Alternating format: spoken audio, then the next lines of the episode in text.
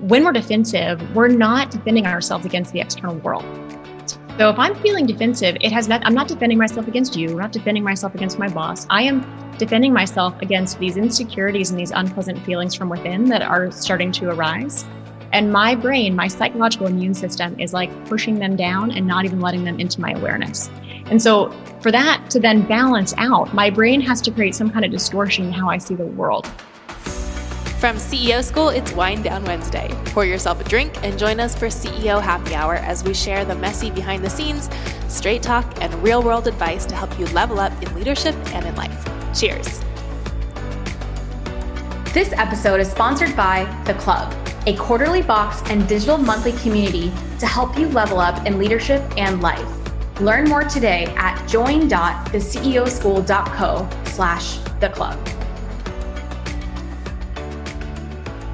Hi, everyone. Welcome to today's Wind Down Wednesday. I'm so excited to bring back one of our full episode guests, Laura Gallagher.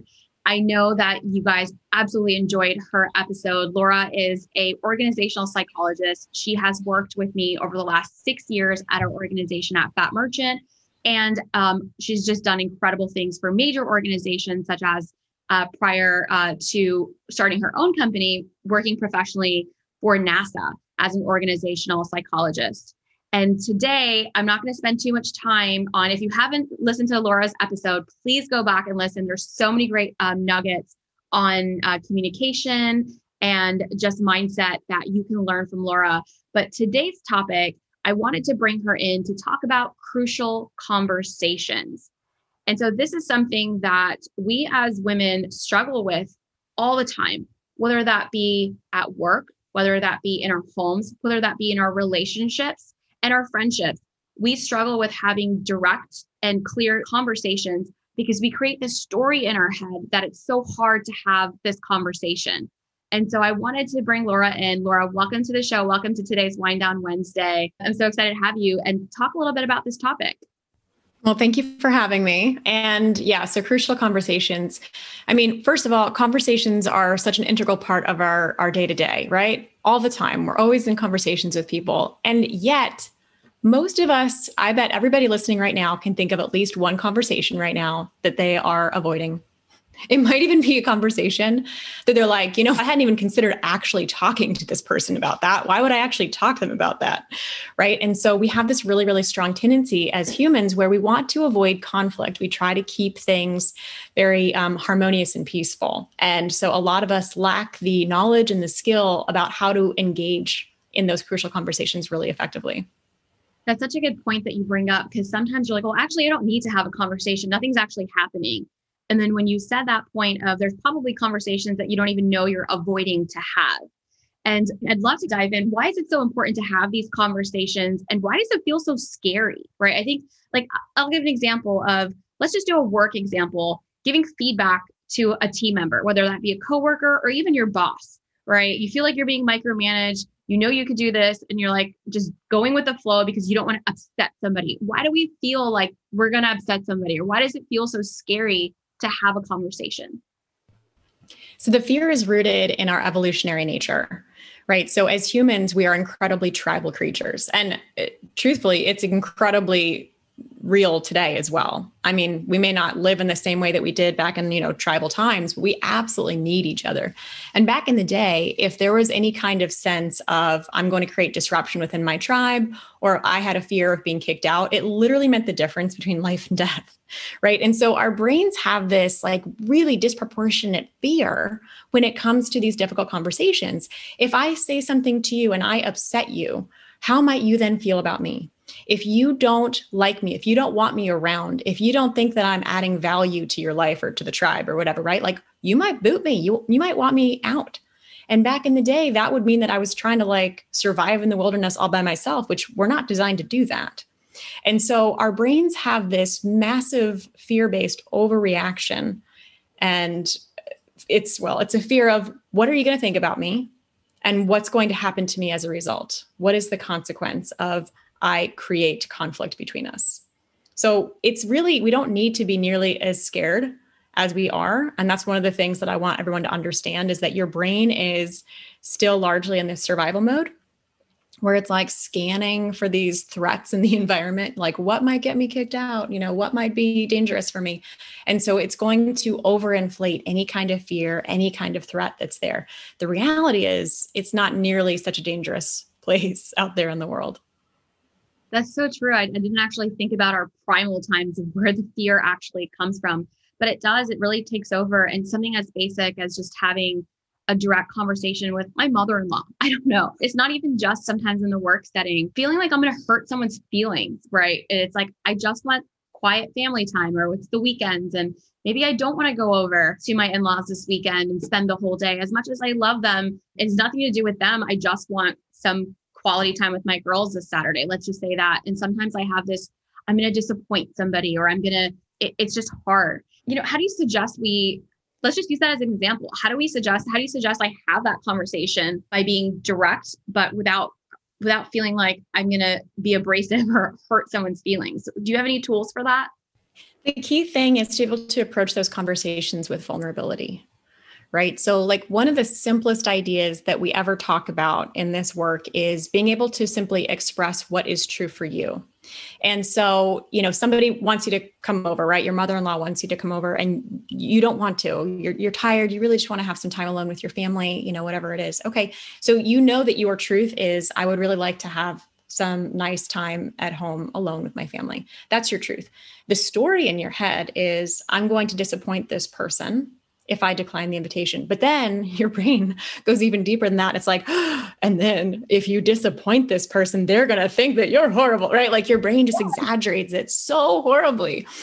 And so the cool thing about this idea of sharing your truth or being open is that you can share the truth of i would really like to be able to just have some alone time with my family and if that feels really scary to say then you can use this tool that we call first truth first which is like, oh, shoot, like I'm in my head, right? Oh, shoot, I notice I'm really afraid that I'm going to disappoint this person and they'll be upset with me if I decline the invitation. Well, guess what?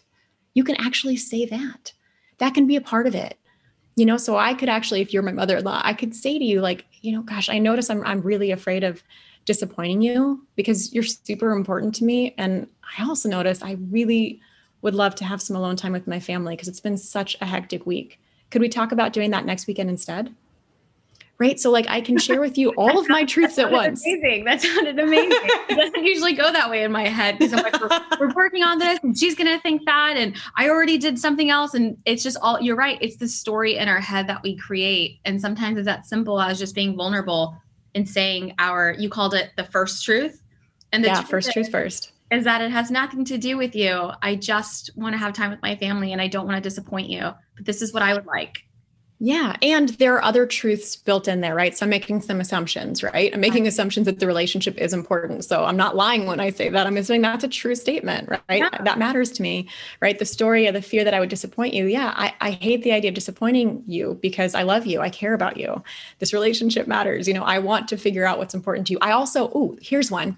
Sometimes people are afraid of declining an invitation because we don't want them to stop inviting us yeah right? that could be another thing yeah that's, that's so with my, my girlfriends like i yes. definitely feel like if i if i i'm always the one that's so busy always the one working sunny's always working working and i feel like they're going to stop inviting me at some point yeah, totally. And so that's another example of a truth that you can share. And so it starts to become almost painfully simple this idea of sharing your own truth, which is just really pay attention to like the thoughts in your head.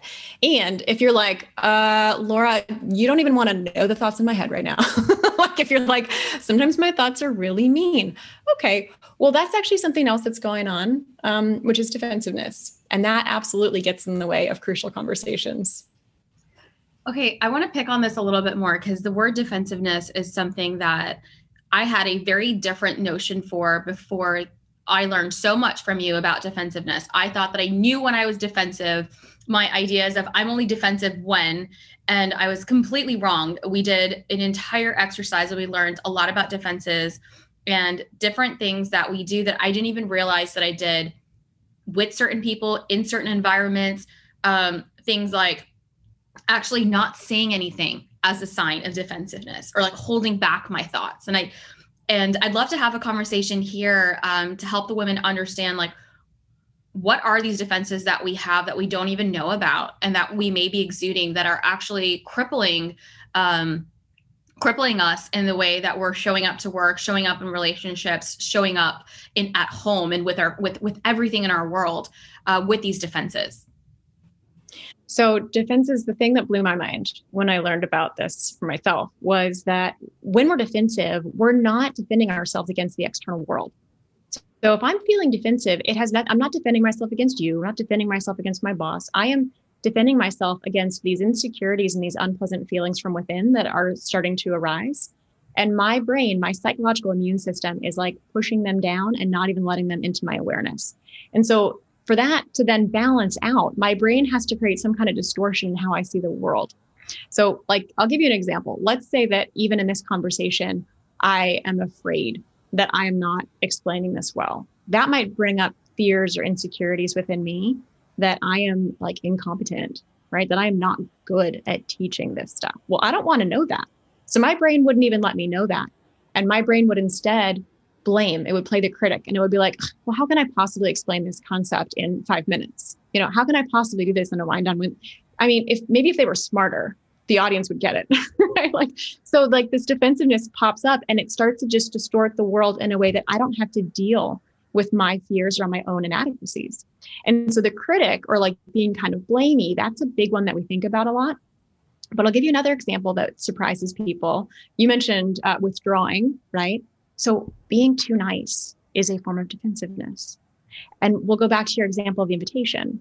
So if I've received an invitation to go over to my brother-in-law's house, and gosh, I just really would rather not, but I don't actually share my truth I decide to either straight up lie and be like, I would love to, when that's not true for me. I am actually defending myself against my fears of being like unlovable or unlikable. Right. Will my mother in law not like me if I decline this invitation? I can't even cope with that. I can't deal with it. I can't deal with her, you know, being being cold to me next weekend if I decline this invitation. That's going to feel so unpleasant for me. I have to defend myself against that negative feeling by just being too nice and just sort of being a doormat and just going along with something that I don't want to deal with. That is a form of defensiveness. That's me not wanting to deal with my own fears of unlovability. And so, like, that idea just blew my mind. And I was like, whoa. So it all comes back to how each one of us feels about ourselves. Every interaction you have comes back to how you feel about yourself. Like, that's crazy. It is so crazy. All of us always blows my mind. And I cannot wait to have you um, next week at the fireside chat inside of the club. We've got um, almost 500 women in the club right now joining us and just diving deeper into all of these concepts and just learning about our psyche and learning about how we operate so that we can better, we can be more self aware, we can be uh, more open, we can be more vulnerable and just make our lives truly easier and stop creating all these stories in our head that we do all day long. Thank you so much, Laura, for your wisdom today. We're constantly learning. I know all of us here listening want more and are craving more. So we'll keep trying to have you back. Uh, but I'm so excited for you to be here uh, with us next week. And uh, we'll see you then. Thanks, Suneera. For more sessions like these and behind the scenes in the podcast with incredible guests teaching us just phenomenal topics, join us at the club. It's the ceoschool.co slash the club. Um, right now, we still have 50% off for our membership. It is just this incredible community. There are hundreds of women right now in this community, and we are showing up every single week with a new workshop on Slack. This community is so fire, and we want you here with us. We have incredible guest speakers. You can join in as many workshops as you want or as little as you want. And let's not forget the amazing quarterly subscription box that is coming every single quarter with our CEO School Planner. You don't want to miss out. Uh, the, today's episode was amazing with Laura, but I'm craving so much more. And I can't wait to see you guys at her fireside chat session next week. So join today and get started with our 50% off for the entire year. It's $99 a month. The pricing will go up on the 20th. Laura's session is going to be Tuesday Thursday, the 19th, and it's going to be incredible. Grab a glass of wine and come join us live uh, to deep dive and learn more. Much love to you guys today. I'll see you guys on next week's episode at CEO School, and hopefully, we'll see you inside of the club. Thank you so much for listening. We hope you enjoyed the show. We want to invite you to follow CEO School on Instagram for show notes, inspiration, and exclusive behind the scenes you won't find anywhere else. We also have an absolutely incredible free resource for you. It's the seven lessons we learned building seven and eight figure businesses. These are complete game changers, and we want to give it to you completely free. All you have to do is leave a review of the podcast, why you love listening, screenshot the review, and email it to hello at ceoschoolpodcast.com, and we'll send it your way. See you in the next class.